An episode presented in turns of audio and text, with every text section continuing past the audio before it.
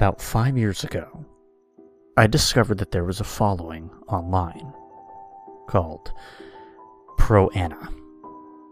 I was suffering from an eating disorder during this time, so I started joining as many Pro Ana websites as I could. They were all to do with tips and tricks, how to avoid eating in front of family and friends, how to throw up safely, you, know, things like that. I stopped joining them after a while when I began focusing on recovery. I was joining forums that were recovery based and so on. And all was well until I had a relapse. My dad called me fat in an argument and told me that I would never get a boyfriend being so tubby. Didn't really bother me at first, but when you're told this every day for about eight months, which made me believe that he was right, I knew I needed to lose weight again. So I looked up some of my old Pro Ana sites.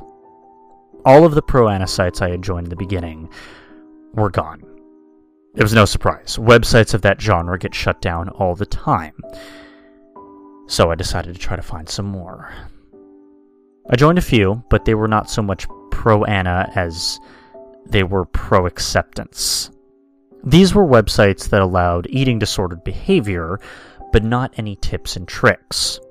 Like they would support you in you starving yourself, though they would suggest the right vitamins and such. Certain vegetables that gave you the right amount of nutrients and good vitamin tablets. But that was not good enough for me. I had been on all of those recovery websites where they encouraged you to indulge yourself every so often. They would not slag you off if you had eaten three cakes in a row. Instead, they would ask if there was a reason behind it, and if it was an indulgence or a binge.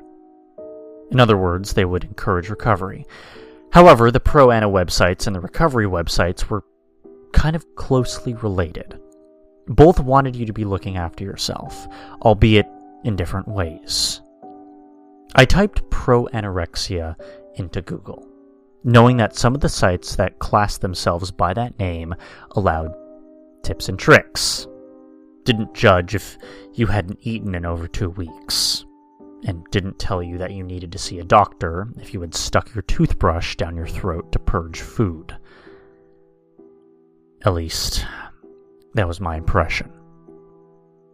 There was one site I joined because they seemed to be cool with everything. I posted on there for a couple of months until I was invited to an area of the site that I had not been able to access before, as I didn't have enough posts yet. The main admin sent me a PM to say that because I had reached over 550 posts, I was allowed into the new area. She called it the ward.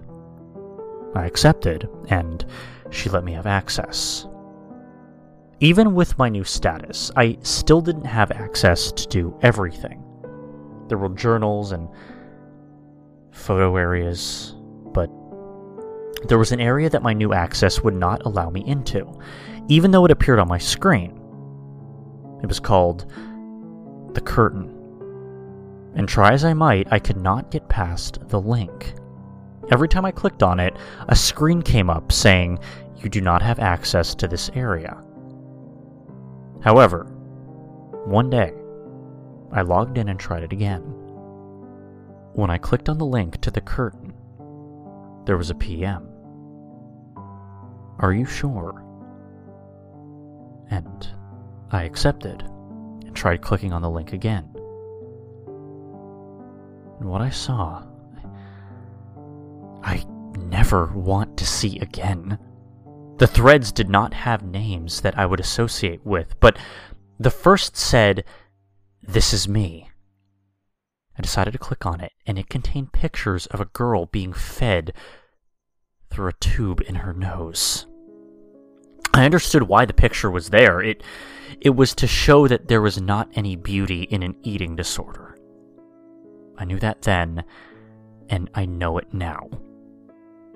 I decided to skip a few and clicked on another link.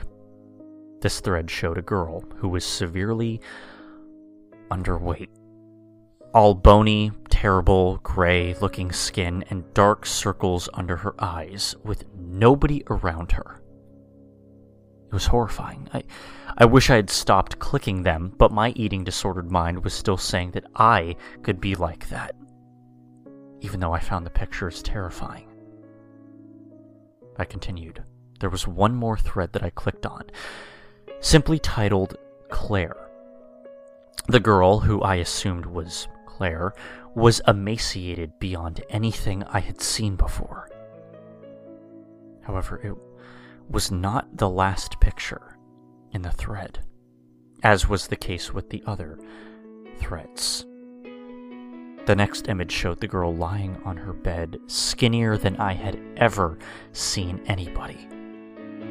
There were more pictures further down, first with a nose tube, then with a tube in her abdomen, and finally, hooked up to a full life support machine. By this time, she looked like a skeleton. There was one last picture. It was the girl lying in a coffin, obviously dead.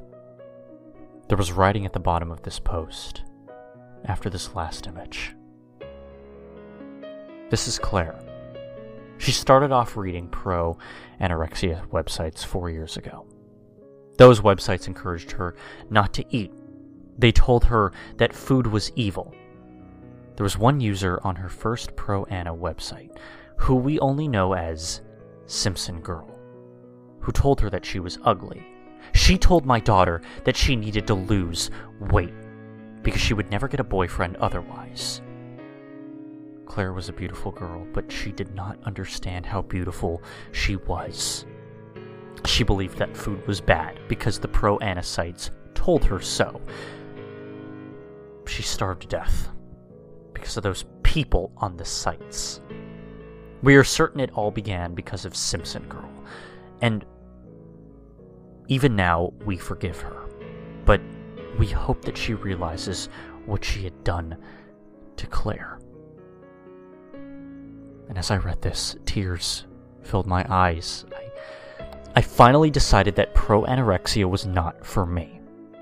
However, I needed to know who Simpson Girl was. I needed to make sure that she knew what she had done, and I wanted her to suffer the way that Claire had. Looking up Simpson Girl, I found an email address to this username. It pinged back to an auto response of my message. When I sent an email from a new address I had set up purely to talk to Simpson Girl and it said, Do you think you're ever going to get a boyfriend when you're so tubby?